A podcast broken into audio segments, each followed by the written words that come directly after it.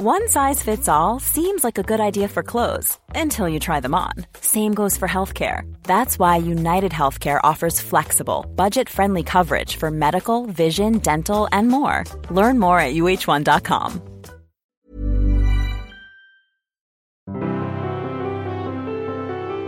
Welcome to The Broad Experience, the show about women, the workplace, and success. I'm Ashley Milne This time, career and class because even if we don't talk about it, it absolutely is clearly a part of how people think about themselves, how people understand each other, and as our study showed, how people get ahead or don't.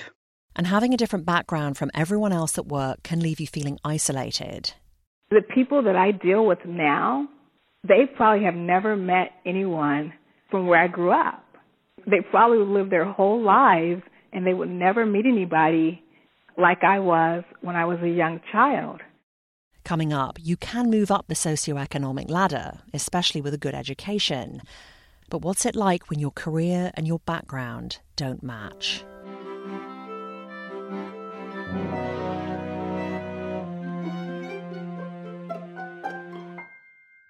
Julie O'Hare works for an adult education program at a university in the American Midwest. She wrote to me a couple of months ago and she said, Have you ever thought about doing a show on being in the professional world when you come from a working class background? She said a lot of her colleagues seem to have a toolkit for the workplace that she didn't because of her upbringing. My mother was a teacher at a, a Catholic school, and my dad worked for a construction company and most of the people um, in the in the area that I grew up in in the Midwest were either police officers or firemen. The women were crossing guards, teachers, nurses, or they pieced together part-time jobs around looking after their kids. When Julie's mother retired, she was earning less than $30,000 a year. But Julie and her siblings were able to go to college, and when she got there, she found herself surrounded by students who had their own cars, credit cards. I had to work my entire time at university. And that was when I realized all of kind of the things you miss out of in the college experience when you have to work. I could not take an unpaid internship. I could not spend an extended period of time volunteering. Before we go on, I want to dial back to what you said about how you grew up because a lot of people, I think, would say that teaching, nursing, being a firefighter or a cop, that those were very they, those were middle class professions. I definitely understand that perspective. I guess I mean more culturally, aside from nurses, I guess, but most firefighters who I knew, um, police officers didn't have college degrees. My mom had a degree from a teaching college. My dad didn't have a college degree. He had attended some college what I mean more is I didn't know anyone who had developed a profession. I didn't know any lawyers, doctors, university professors. I didn't know anyone who really was an accountant, people who had gone to school for a specific profession outside of a vocation.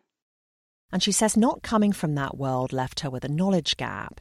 She says she just didn't realize until she'd been in academia for a while that there was so much invisible stuff involved in having a career. Take the idea of professional development. Things that are part of your job, or um, perhaps a better way of talking about it would be networking. It took me a very long time to understand what networking is and why you would do it. And I think part of that was culturally growing up you know, if someone is a police officer, you just apply to be a police officer. There was none of this business of courting people over drinks in a cacophonous hotel conference room. It took a question from her boss one day to make her realize she was missing something. My um, supervisor and I were at a conference, and we had been there for a couple days, and he looked at me and he said, What type of connections are you making? And I had no idea what he was talking about.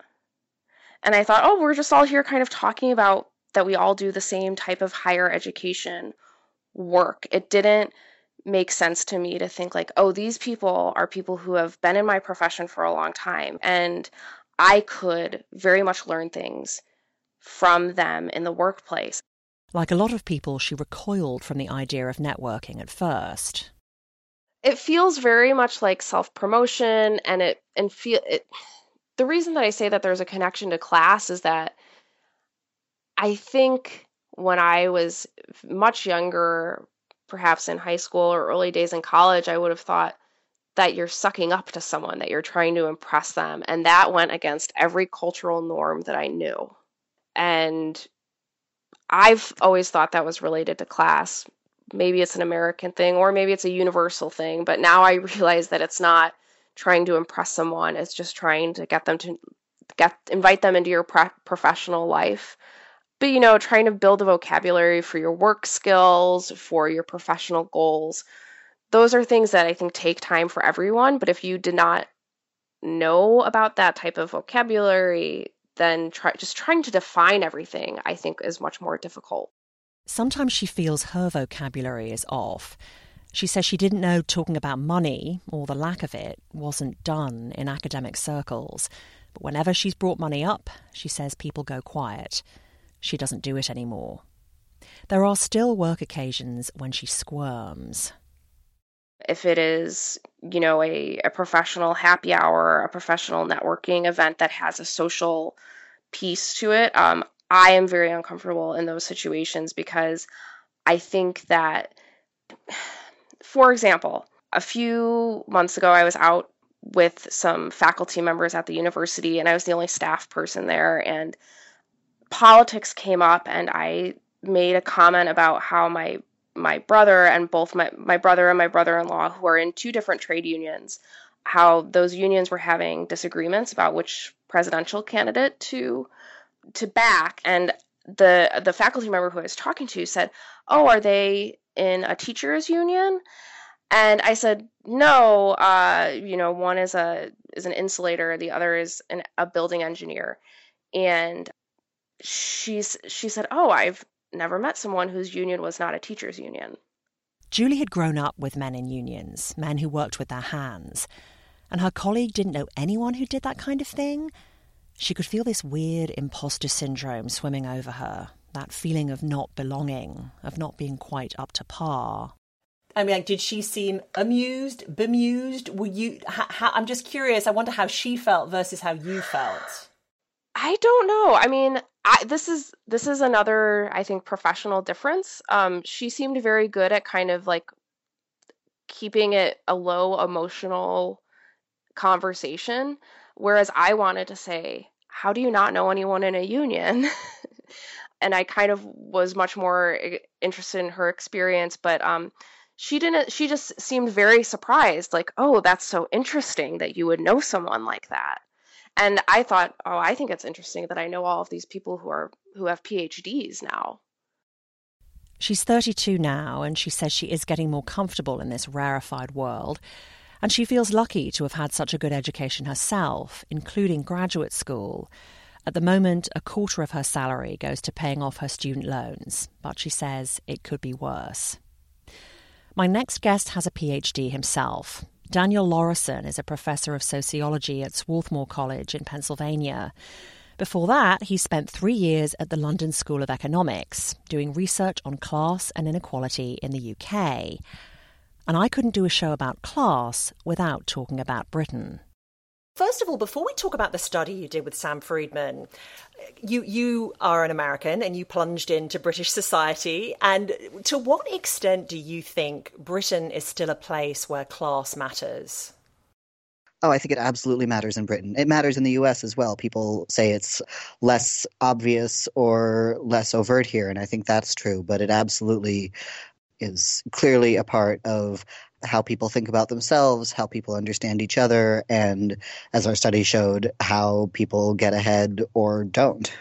Daniel and his LSE colleague Sam Friedman did this study on people in high status professions like law, medicine, and finance, and they looked at their backgrounds we were interested in the question of how much class origin matters for the success of people who have been what sociologists call upwardly social, socially mobile. I think other people use that term too, but um, you know, for people who've gotten into sort of high status professional or managerial jobs, but who come from working class backgrounds, are they at any disadvantage? Or, you know, once they enter those professions, are they, does sort of class go away? Are they just like everybody else? What they found suggests class doesn't entirely go away. They examined labour force data that showed what these high status employees' parents did for a living back when the employees themselves were 14. They used that information to determine class origin. Then they looked at what these employees were earning now as adult lawyers, doctors, and so on. There's about a 17% difference between working class origin people and privileged origin people who are in these top jobs. When you control for everything that you can control for in these models, that difference gets smaller, but it's still about 9 or 10% in annual earnings. So people who now worked in high status jobs but had grown up with less privileged backgrounds, they were earning less than their peers who'd grown up with professional parents. Or as a British newspaper put it when the research was published last year, it pays to be posh at work. There's a gender piece to this too. And remember, long range upwardly mobile means a person from a household where the parents did low skilled jobs.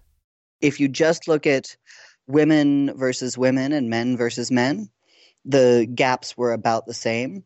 However, if you look at long range upwardly mobile women as compared to men from privileged backgrounds, then the gap is about twice as big, right? Um, because they have both a gender pay gap and a class origin pay gap. So, what Daniel and his co author call the class ceiling seems to be that bit higher for women. But what about America? He says no one's done an identical study here, but similar studies and books have come to similar conclusions.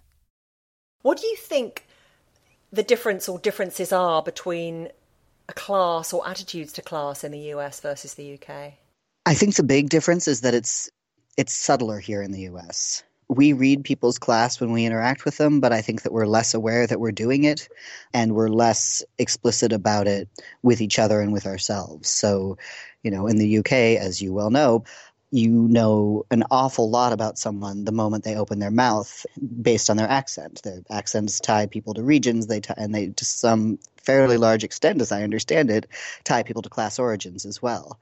So in the US, there, it's not quite so cut and dried you know, America more or less from its founding has had a myth of being a pure meritocracy where class doesn't matter at all, and that comes from you know, we, you know, we got here and nobody was a noble, so there was some difference in. Uh, in how much class there was, but there's still always been differences in the amount of economic resources people have and the cultures that they have and all of these things that come together to advantage people or disadvantage people.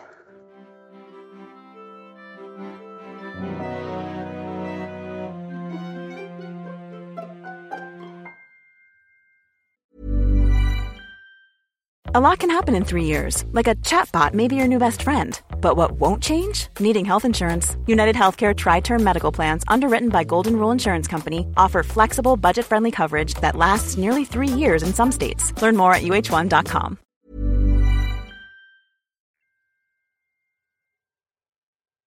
Add race, and class acquires another layer of complexity.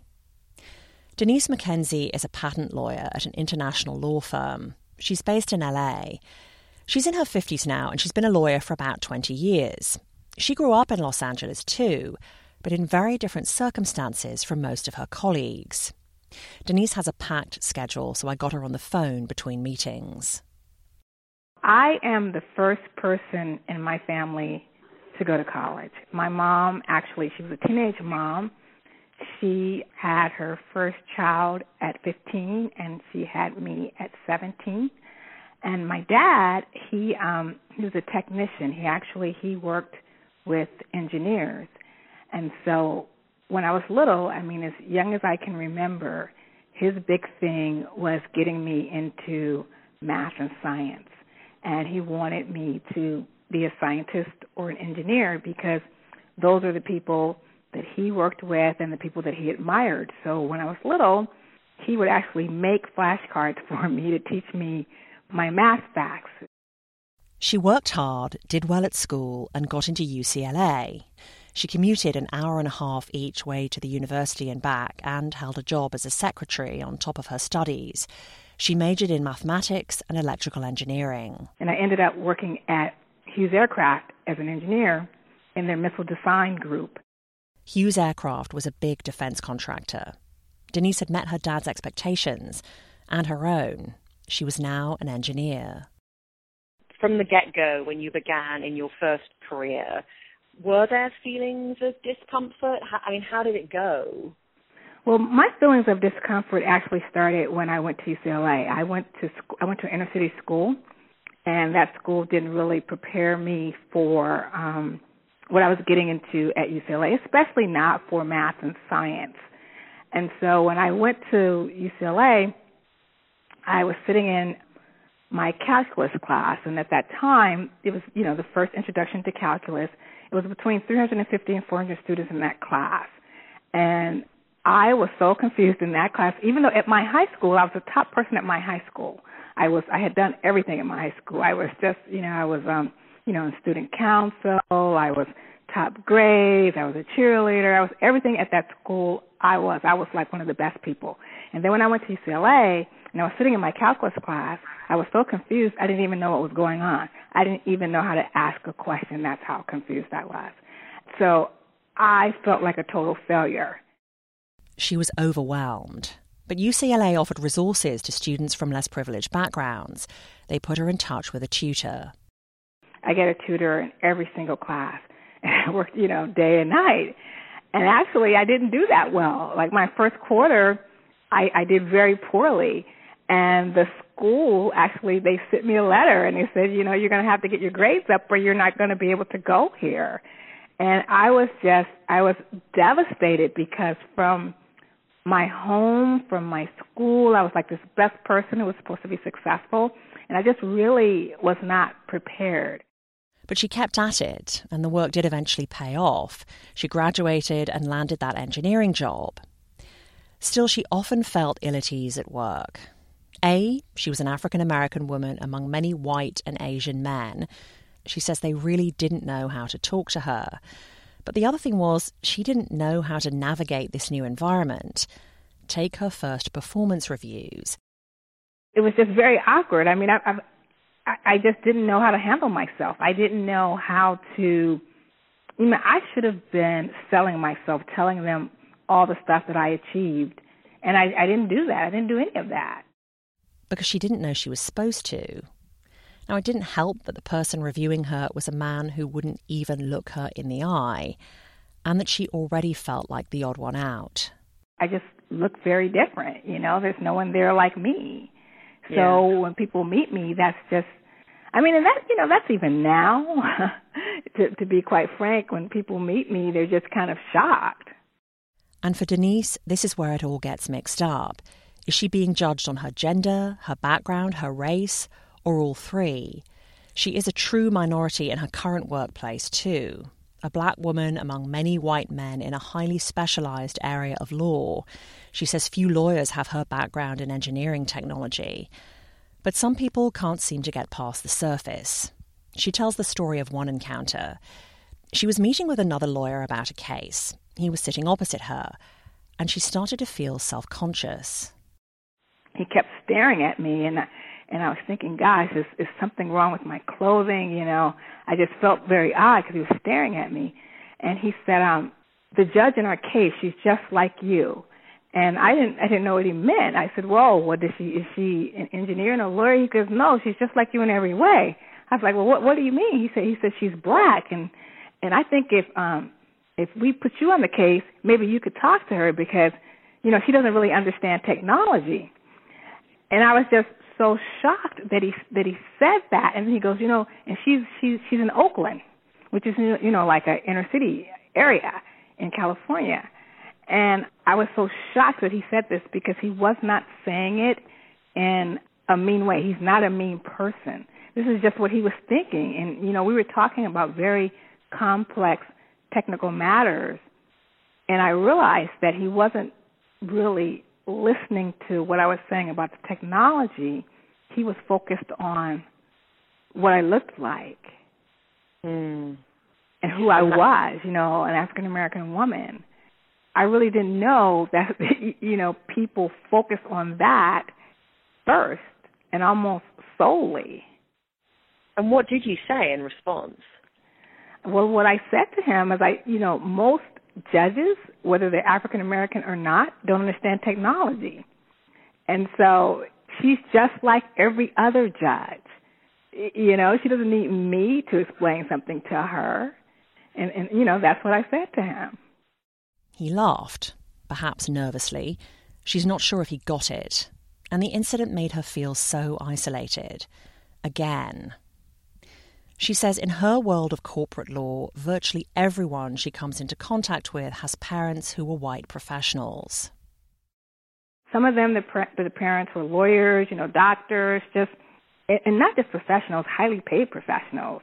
You know, a lot of them had gone to private high schools and just had a different type of upbringing than I had had. They had traveled the world more than I had. And so, in that situation, when you're having a conversation, just just a regular informal conversation, I felt excluded. Not necessarily that they were intentionally excluding me, but because I couldn't contribute to the conversation, if that makes sense. Daniel Laurison says that experience is common. Sam Friedman, who's my co author on a lot of these studies, has done a lot of research showing how much people feel out of place when they have been long range upwardly mobile and how sort of painful that can be for people, even if they're simultaneously also happy with the job that they've got and the career that they've had and the opportunities they're able to give to their children. A big part of what happens when people have a lot of social mobility is they end up in places that don't feel comfortable to them, that they're not where the norms are different from what they're used to, where the things people chat about are different and it's not through any fault of theirs. It's just that the culture is so dominated by people from privileged backgrounds who tend to have somewhat their own culture. The people that I deal with now, they probably have never met anyone from where I grew up. They probably lived their whole lives and they would never meet anybody like I was when I was a young child. I myself only see people like that when I look at look at my family, and it's because that you know I work a lot, and the world that I I'm in, it, it's like it's parallel to where I grew up. It just doesn't cross. How does that feel? Well, it's it, it, well, it's it's it's a um, it's not a good feeling because I often feel like I um, you know, I feel like an outsider. I feel, I mean, I feel like an outsider for a variety of reasons. You know, a lot because I'm African American, I'm a woman, and I'm working in an all white, you know, male career. But then also from the people I grew up with as well, because I'm different now, I'm different than them. As you know, we've had completely different experiences, and really, it's hard to relate, right? I mean, my struggles. If I if I talk about my struggles, they seem like nothing compared to someone who maybe can't put food on the table, right? It can be difficult to bridge that gap. She is close to her family, though, despite how different their lives are now. She says her parents have always been eager to understand her new world, even if it does seem far removed from theirs, and they've always supported her. Denise met her husband back at UCLA. She says their daughter is having a totally different experience than she did growing up. And Denise says that's wonderful, but it's also been unsettling sometimes. My daughter she goes to private schools, and so when I was looking for schools for her to go to when she was in kindergarten, and we went to one of the schools, and they're very expensive, and we went through the interview. And they they wanted my daughter, you know, they wanted my daughter. She's you know she's bright, whatever. And I cried after that meeting because I thought of all the little kids that go to the schools like I went to, and I just thought how could they even compete in this world? If if you have kids that go to these schools that cost like twenty five thousand dollars a year for kindergarten, I mean that's like crazy. And then you have kids in the in the, in the inner city who they don't even have the um you know the books and pencils and desks they need. How can they compete? Like when it's time to go to college, I mean, how are they going to get into the top schools? And you know what? Most of them don't. And just for me, just that realization because I'd never seen that. where, where my daughter went to school, I didn't even know that existed. Her daughter's now in college studying computer science. Denise is thrilled things will be easier for her as she transitions to the professional world. Because when she looks back at her own trajectory, she says she thinks of how difficult it was, and still is. I mean, this will sound funny, but I feel like I wouldn't I wouldn't advise it. path that I was on, I just I just wouldn't advise it. it, it it's not a um it's it's it's uphill and you just have to you know, you have moments of pleasure that you have to really enjoy and appreciate, but it's grueling. But you did it. But yeah, somehow. I the grace of God. I, I mean, I don't, I don't know. I just think it's um, it's so unfair. It's such an uneven playing field. People don't like when they're evaluating you. When they look at you, they don't look at all that. They just think that everybody had the same opportunity, and everybody doesn't. To get where I am, I worked day, night, weekends, holidays, vacations, and birthdays. My daughter, when she was little, she didn't even know when her birthday was because I would have to celebrate her birthday when I had a free moment. But I felt like I had to work like that just to sustain myself you know what you said about um, you know lack of opportunity and how can kids in inner city schools possibly ever get to the same level as kids that went to a school like your daughters? Was it your dad? I mean, because obviously you made this transition, and you pointed out that a lot of other people don't. Was it your dad and his coaching and your own intelligence and drive, like a combination of those things? Yeah, I think it was my family. I think it was my dad. He was like drilling me with the math facts or whatever, but he also gave me the confidence that I could be like a scientist or engineer, right? Because you, I mean, a lot of women have like math phobia, and this is a whole big thing right now about girls and yeah. math and all that kind of stuff. Well, my dad, before it was even popular, he was like, "This is what you're going to do." So I never ever doubted that I could do it. And then my family, like even even my grandmother, okay, because I told you my mother was 15, and we lived next door to my grandmother. My whole family like just cheered for me, and and everything I did, it was just like, oh my gosh, you know, she's going to be the one that makes it. So I really think it was my family. She says her own perseverance played its part too, especially when it looked like she might get kicked out of UCLA because she couldn't keep up. And even though she said she wouldn't advise it, this journey through socioeconomic layers, by the end of our conversation, she'd remembered something a speaker at her high school had told the class back in the late 70s this is all he said. He just said, never, never, never give up. And I think that's what I would say. I know that's that's simple, but that's really it. Just just don't give up. Mm-hmm. And I mm-hmm. think if you if you don't give up, you might not reach your goal, but you'll be much better off than you were before you tried. Denise McKenzie. Thanks to her, Julie O'Hare, and Daniel Laurison for being my guests on this show. If you have something to say about the show, I'd love to hear from you. You can reach me via the website or post your comment under this episode or on the show's Facebook page.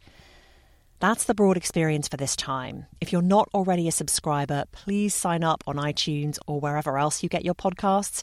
You will never miss an episode again. And tell your friends and colleagues about the show too. I'm Ashley Milne Thanks for listening.